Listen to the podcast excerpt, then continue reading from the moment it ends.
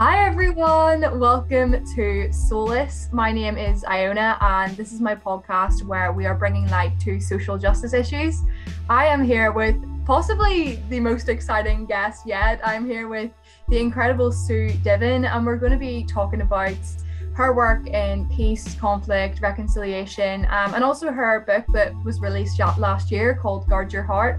I actually discovered Sue through that book and it just it really brought to light a lot of different things for me that I think have been sort of pushed under the rug for young people living in a post-troubles, post-conflict world. So hi Sue, would you be able to tell us three fun facts about yourself?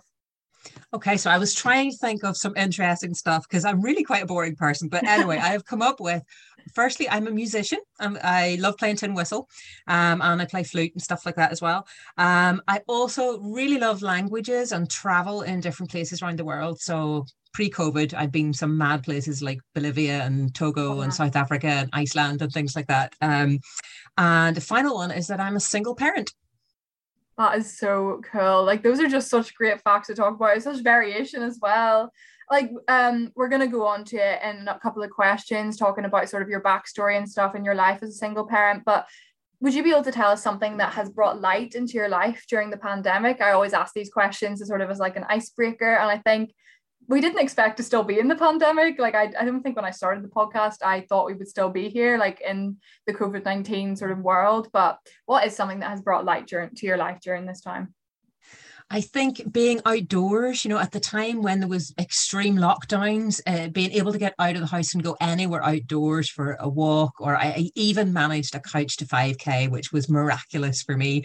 Um, and anywhere where I could meet with a friend when you were allowed to do that, you know, you suddenly realize how much you value, um, you know, conversation with friends and stuff like that. So that that's what really helped me.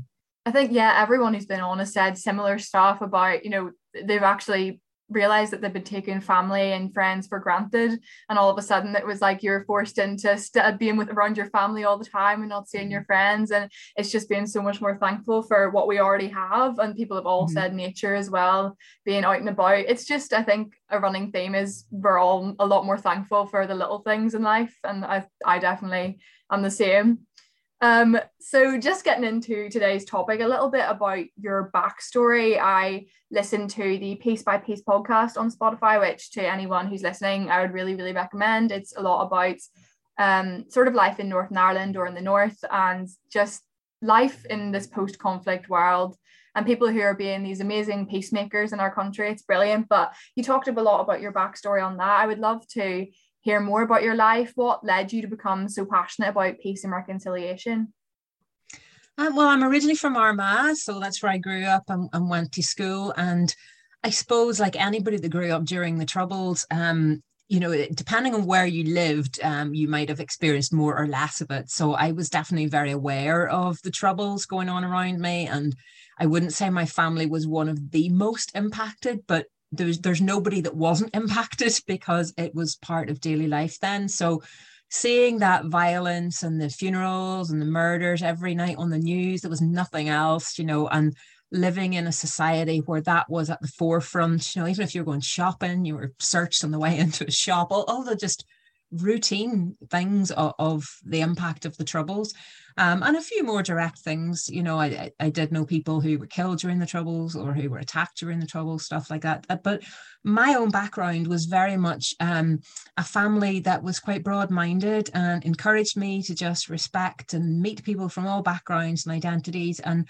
I suppose when I was a teenager, as well as the fact that I lived on quite a mixed estate. I mean, I did go to a state school, so it was relatively segregated, like most people's experience. Um, and I grew up in the Presbyterian church at the time. Um, wouldn't self-describe myself that way now, but um, that's what I grew up with. But unlike many other people, my friendship circle was very broad because I was a musician. So I learned to play traditional music. I was also in an orchestra. I was meeting people from very diverse backgrounds there. I was also into youth drama and I tended to meet people from very different backgrounds there. Um, so I had a broad experience, but I remember studying my A-levels. I'm thinking, I just want out of here. I don't want to be in Northern Ireland. Just get me somewhere else where I can breathe and be who I want to be. Um, so I, I legged it and I went to Hull, which is in the north of England. And I studied European studies, which is a mixture of like history, politics, languages, that kind of thing. I also lived in France for a year as part of that.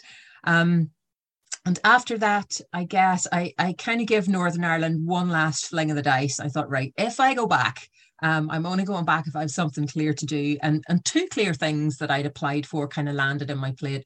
One was to do uh, a teaching qualification, uh, P G C E, to teach secondary school. And that was in Queen's. Um, for politics and history, geography type teaching. Um, and the other one, which I deferred for one year after that, was a master's in peace and conflict studies at Magee, uh, University of Ulster in Derry. And that's what moved me to Derry. I did both those things um, and then went into teaching. Um, and I just stayed in Derry because I traveled around so many other places. I kind of thought, you know what, I'm going to put down roots somewhere. So that was yeah. me. That is so interesting and such like a I don't know, it seems that everything in your life just sort of led, one thing led to another. And I think that's what a lot of people are finding now is one thing in their life. They don't really go on that path to find their mm-hmm. career, and then the career they end up in, they didn't really expect to. But that's so interesting. What sort of led you to change from teaching to the work that you're doing currently? Um, well, in some ways, it wasn't a massive transition. Um, if you think of the subjects that I taught, I mean, I was mainly teaching, I trained to teach politics, and I was teaching a lot of history, a lot of citizenship, learning for life and work type stuff at the time. Um, and, you know, those things are all the topics that are the issues that people talk about in good relations and diversity work. Mm-hmm. So topic wise, it was a very similar field. It was just that it moved from an audience of teenagers in a formal school setting to much more in a community setting, and occasionally still in schools. And the skill set was the same. So as a teacher, you're facilitating, you're discussing things with people, you're helping them reflect on issues. And a lot of the good relations work that I shifted to in council tended to be the same type of thing, only you maybe weren't stuck with a curriculum. You could be more creative in how you approach that. Um, and, and that was really the shift. I just got an opportunity and applied for something, and I and I got it. So I, I've worked for Derry City and Strabane District Council for a good fifteen years now in that sort of peace and reconciliation field. That is really, really interesting. That's so great as well. And I think even maybe your time teaching, and you can correct me if I'm wrong, sort of developed like your your sense of curiosity for that. I mean, I think being in a room with, I guess, uh, young people who are wanting to learn, it sort of lights a fire in you. Like, did, did you find that when you were teaching? Absolutely. I mean, I loved teaching. I, I didn't leave it because I disliked working with teenagers. I actually loved the practical side of teaching. Yeah. At the time, it was probably the bureaucracy and the various situations with employment and stuff that that caused me to look elsewhere. Mm-hmm. And then sometimes something just falls in your way, and and you know it's an opportunity. You know, there's something in you that sort of says, actually, that might be something I would really like to yeah. do. Let's give it a shot. And and you apply, and if you get it, you get it, you know. That is great. Like, teaching has been something that I was definitely considering. I think working in schools and just working with young people and being able to teach uh, something you enjoy is like just such a brilliant thing. And I think having that background is like very helpful for what you're doing now. Um, but uh, you have written the novel Guard Your Heart, which is the book that I was talking about. And it's just, it is such a brilliant book. And I think it would just be great if you could explain the story to us and why you decided to write it. Yeah, so Guard Your Heart, um, it's, well, it, it's a Y A, young adult crossover novel. So it's suitable for teenagers, but it's also suitable for adults. So it's really accessible. And it's like a Romeo and Juliet story. So it's set in Derry in a very real context in summer twenty sixteen. And the whole backdrop of the story is real stuff and is Northern Ireland as it is today. Um, but the, the kind of the fictional concept was I, I wanted to write the story of today's generation of young people who are, I suppose, what Lyra McKee called the ceasefire babies, who weren't in Northern Ireland during the Troubles, that are born after nineteen ninety-eight. So I, I sort of came across in my own head the idea of, right, so what if you had two young people um, who were both born on the day of the Good Friday peace deal? They didn't live a single day during the Troubles, but yet their lives, because they're from two different communities, are still hit with the legacy of all that stuff.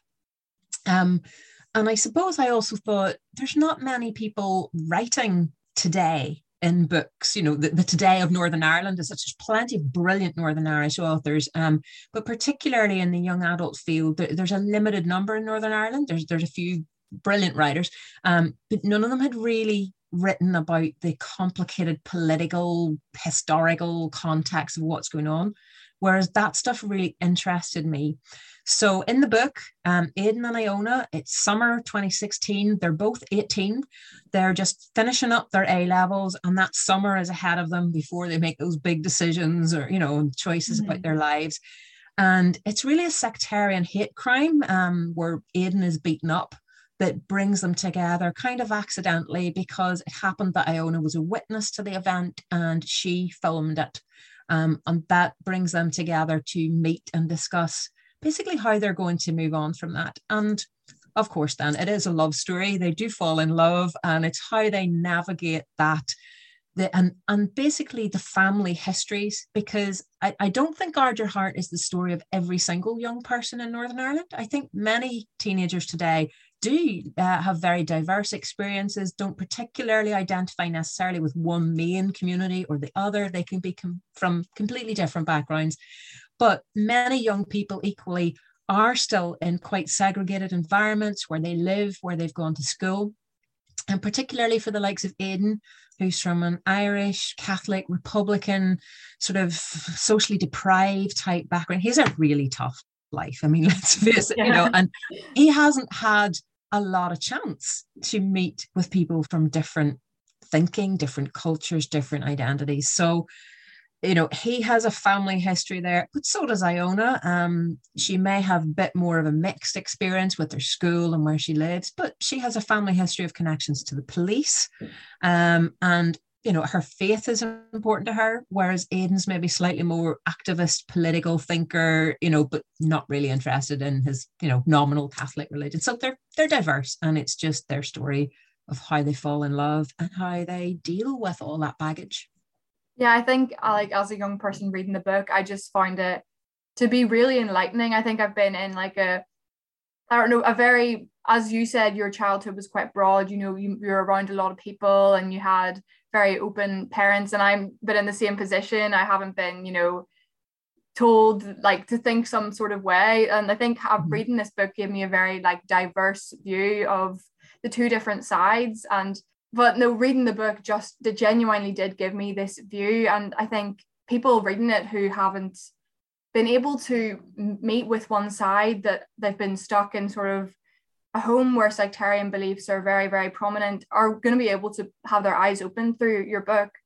Has your life changed since you wrote it? Have even your own perspective, has your own perspective changed? Or, you know, in what ways has your life changed? Um, not dramatically. Um... So I, I still live in the same place. I'm still in the same job, although I now work four days a week instead of five. So I have a little bit more time to actually be a writer.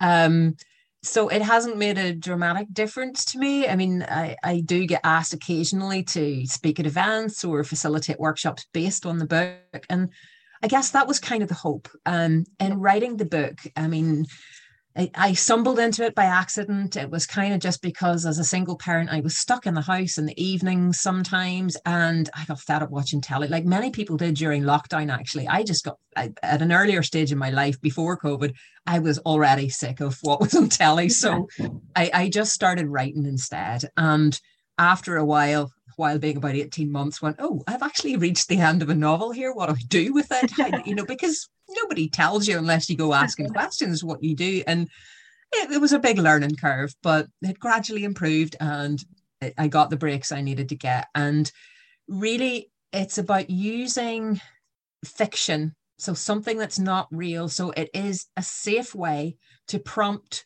thinking or a conversation about where we're at, what might help us here in Northern Ireland, um, and also triggering empathy, that skill of trying to put yourself in somebody else's place and understand what it's like for them. And again, fiction is a safe way to do that because you're just reading a made-up story in a sense, but the real thing is how it makes you think and how you process what you're learning on the other side of it. So, I mean, definitely, I hope that people just read it for the story because it's a page turner, because there's a whole action plot that, that happens through it.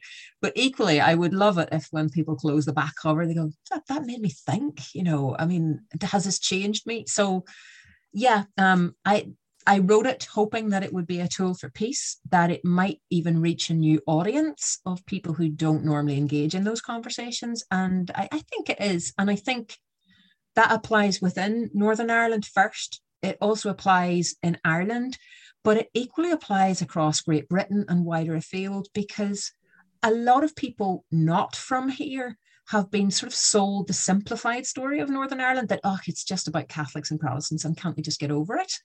And they're never told, actually, this is really complicated what's going on here. And to be honest, there's not an awful lot of it to do with actual religious faith. It's a whole history, politics, rights, culture, identity, everything.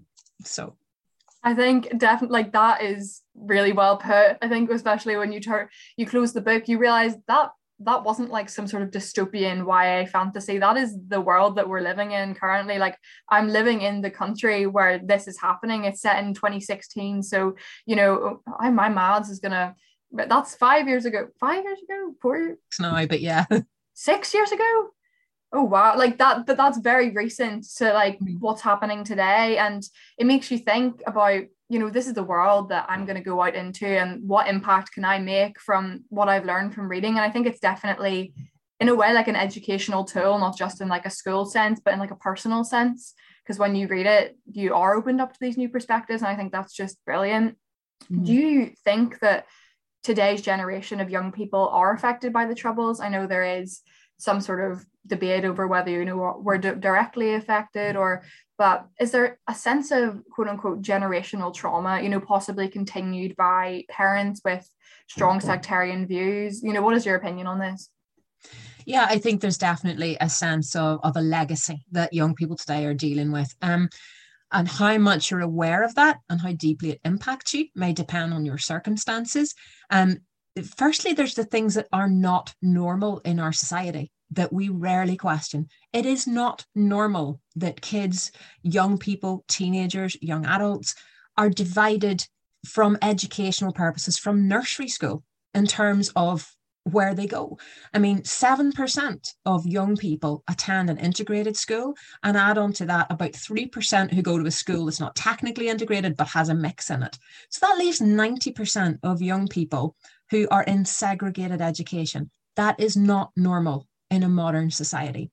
We also have really segregated housing. So yes, particularly newer housing estates might be more mixed, or in certain areas and stuff, you know, there, there is a certain amount of mixed housing, but the bulk of our council housing and many people's lives is still segregated in terms of their community that they're living in. So if you combine those two factors, which are really critical in any child or young person's life, until they reach the age of sixteen or eighteen and are entering work or higher education or whatever route, then they may not actually really have mixed that much in, in a meaningful way. They might not in their social circles or in their families have a lot of engagement with the other, whatever that other is. Mm-hmm. So that's the big thing.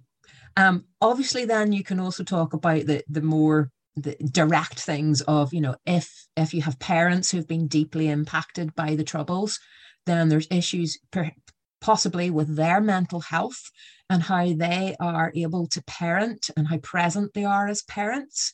Um, you know, and there's all the other influences in communities on people, um, you know. So, yes, I think I think mental health is a legacy of the Troubles. I think um, substance abuse and misuse is a legacy of the Troubles. I, I think divided, you know, segregated education, segregated housing is a legacy of the Troubles. Those are big things, and so many young people are impacted by them, as well as those who've maybe lost people directly in their families, you know.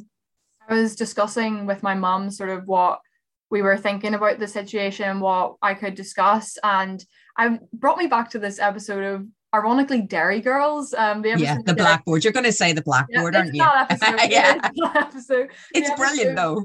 It is. It's a great picture of sort of the world we're living in. It's where the Protestants and the Catholics come together on a residential, a joint um, cross-community residential, and they discuss their differences and similarities. And there's a long, long list of differences and a very short list of similarities. But I was actually thinking in sort of where I live and the, like the areas and my friends, there hasn't been that sort of place in this community.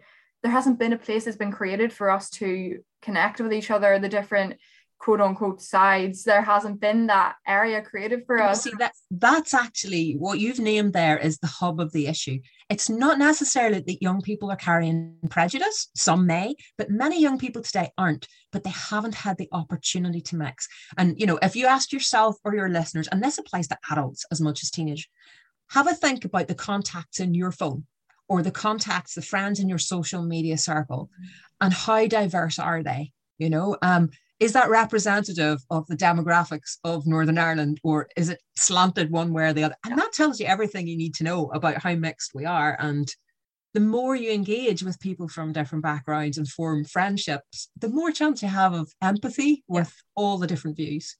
Like, it is very, very telling. Even me thinking now, it is very telling of just who we mix with and who we have the ability to create connections with. And I think what comes back to in a lot of the episodes I've done, even in, you know, I did an episode um on conflict transformation, and it was talking about um countries in Africa, and they're very similarities to like Northern Ireland, but it comes back to just not having the space to create these relationships and these connections, and how actually building relationships with people is the way to go forward. It is the way to find out about other people and maybe break down these, you know, barriers with so much stigma surrounding them that we haven't actually had mm-hmm. the opportunity to. I think there's a lot of blame put on ourselves when society is actually at play here. Um, there's also, I think this is a good question to ask, is, is there a difference in how the conflict in our country affects you depending on what socioeconomic class you are? And could you explain this? Because obviously we don't like, it's a very, you know, controversial topic to talk about class, and technically there shouldn't be, but in our world there just is, and that is something we can't ignore. So is there a difference in, you know, how it affects you if you're working class, if you're middle class, you know, is that a thing? Um, yeah, I'll probably answer it in terms of whether you live in an area of deprivation or, or not, um, because that's kind of how we tend to talk about that. But yeah, um, I think if you go back to the Troubles, there were certain types of areas that were more impacted by the violence. So the more urban, the more deprived the area, or areas directly along the border, tended to be the areas that were most badly hit by the violence, by the deaths, that kind of thing during the Troubles. So there is most legacy of the Troubles, most intergenerational uh, impact there. The further away you were from those areas, the less impacted you were. Um, so obviously I, I've named urban and deprivation as a factor within that. So yeah, you'll have people who, you know, if, if you want to use the term working class identity, whose family history will be more imbued um, with the impact of violence. What I would say is that doesn't mean to say that those are necessarily the areas that are the most sectarian or the most racist or the most homophobic or prejudiced, because the mindsets in some middle class or, or other areas could be far more prejudiced um, and less empathetic. What I tend to find um, in reality, as well as in fiction, is the characters with the most to lose also have the most to gain. And sometimes if you are at the hard edge of feeling the impact of something, you are also the most motivated to make a change. So if you look at where there are strong, vocal, activist community structures, Um, across Northern Ireland, you will often find those in the more deprived areas. partly that's a funding thing, but also it's partly people realizing that they need to stand up for their communities and they need to be vocal if they want change to happen, because if if change, if peace doesn't happen, they're gonna they're gonna feel the brunt of that. Um, whereas those who are shielded, if you like, by by their income, they have less to lose because, you know, if something goes wrong in their area, well, they can move, they can apply for a different job, they, you know, they're more mobile, but they also tend to be further away from where violence or the impact of segregation really hits. So they're not as affected by it. And sometimes that means they don't get as involved in, in peace work as well. And I think even in the sense of, you know, the two like communities haven't even had the chance to connect. There has been a massive divide between the different socioeconomic groups. I mean, there hasn't been even opportunity for them to connect with each other and understand their struggles. So there has been a massive sort of distance between them, which has created even more segregation in our communities. And it's just very, very telling of the world that we're living in. I keep saying that, but you know, the country that we're living in, the society that we are experiencing. And I think you explained that really brilliantly, so thank you for that. Um, and then I like to have a little bit of practical action at the end, something that we can go out and live in our lives, because I don't want people to just listen and think, oh, that was, that was good, that was a nice wee, nice wee podcast, and then, you know, not go and do anything. I love to have a little challenge for people listening, and for myself as well. I like to be challenged. Um, so as young people, and honestly even adults, but specifically young people, how can we break the cycle and move our country forward? Like, well, could you give us some practical action on how to do that? And obviously it's a very, it's a very big thing to tackle, but even little things that we can do. Yeah, surely. And and part of me feels like, you know, uh, as as an adult, you know, as somebody well past the kind of teenage years, that really I should be learning from all of you rather than trying to give advice, you know. But I think the key things to do are um, be active. So don't sit back and wait for somebody else to change it. Whatever you're passionate about, it, about, go for it. I mean, it's fantastic to see yourself, um, you know, doing these podcasts and stuff. Equally, somebody might be an environmentalist and say, I need to change the future because it's not going to be here if we don't do something. Or somebody might feel passionate about, you know, um, Black Lives Matter, or, um, you know, inclusion in terms of tackling homophobia or mental health, whatever it is. Be active and about the thing that you are passionate about and about the thing that you have an interest in. And maybe the thing that has impacted you, because, you know, that speaks from your heart um, and your experience. So be active, challenge prejudice. If you hear people being prejudiced, and this happens with all age groups, but I know it happens in school as well, you know, challenge people if they're being prejudiced, if they're using prejudicial language, or if they're, you know, if they're acting in a way that is not good for, you know, towards other people. Um, A random one, or, or one that people, I think many people cringe from, is when you are old enough, register to vote and vote. Um, now, a lot of young people will say, but I hate all the political parties. I don't want to vote for any of them. Why should I even bother? If that's the case, go in and spoil your vote, but register to vote and vote in for any party um, in any way you want to, because by doing that, you are making your presence known. Even a spoiled vote sends a message to politicians that they're not getting something right. If people are active enough to turn up, but there's nobody on that list that they want to vote for, or, you know, go and, and vote for the least worst one, because yeah. if you don't vote, the people who have more extreme views tend to be the ones who are more motivated to turn out and vote. So that means the politicians will continually play to the more extreme views, because that's where they're getting their votes. So use your voice in that sense. Um, stretch yourself. So go places local to you or far away that you have never been. You know, how many people from Protestant background have, have been in a Gaelic club or, or a community hall in, in the middle of a different community? How many people from a Catholic background have actually gone and visited a church from a Protestant background, or have, you know, gone and engaged in a community group from the yeah. other side of the fence, or even engaged with people from the L G B T community or from our Black and minority ethnic community. So go meet new people, new places, and go there in a listening mode. Don't go there with a sort of savior complex of I have all the answers.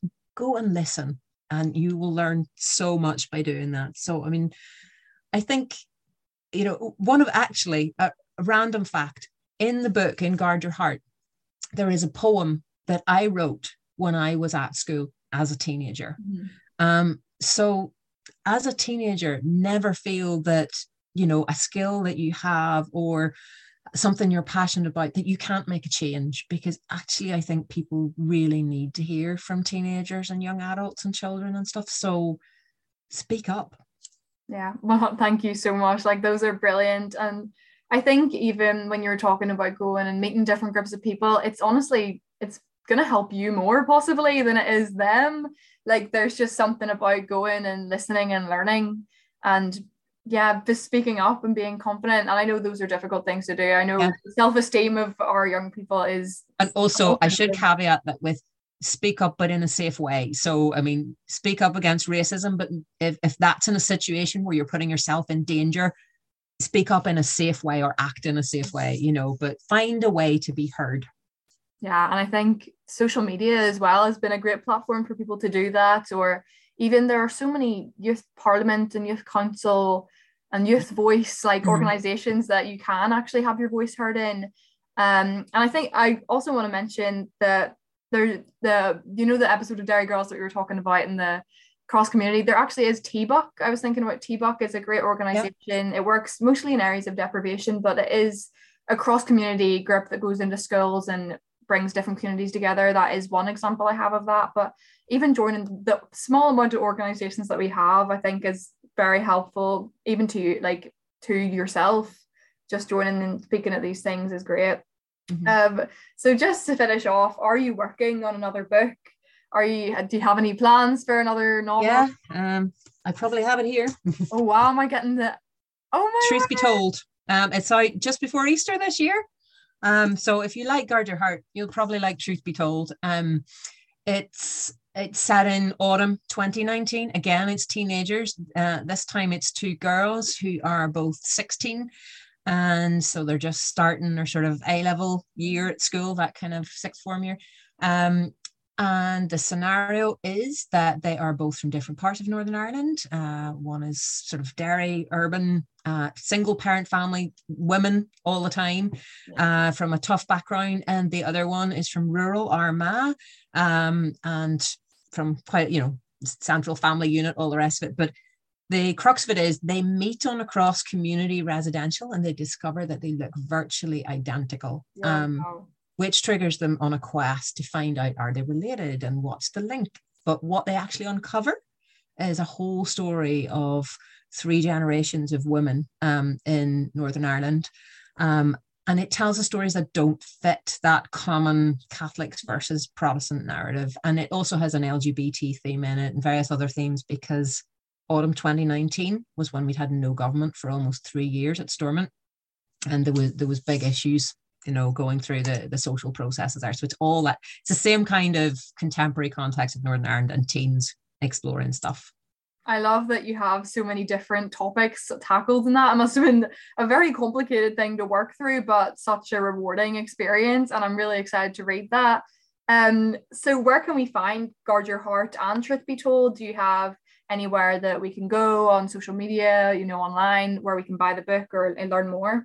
Yeah, um, Truth Be Told is only available for pre-order at the minute until it's published on the fourteenth of April. But um, as with Guard Your Heart, you can basically get it anywhere. So that kind of phrase of all good bookshops. I mean, if you have a local independent bookshop, I'd encourage you to support them, because shop local helps everybody. So if, if you have a bookshop in your local community, just go and ask them and they can probably order it in if it's not already in stock. Uh, it's also in the branches of Waterstones across Northern Ireland, or you can get it online if you prefer. But I'm very much sort of buy local, support local jobs if you can, rather than going to the things online if you can avoid them. But yeah, you can get it anywhere. That is so brilliant. Well, thank you so much. So honestly, this has been such a beneficial episode. And I'm so grateful to have you here. Honestly, a little thank you so much for the opportunity. I think you're doing great stuff with your podcast. So keep up the great work. Oh, thank you very much. And to everyone who's listening, um, stay tuned and I'll see you next time. Bye.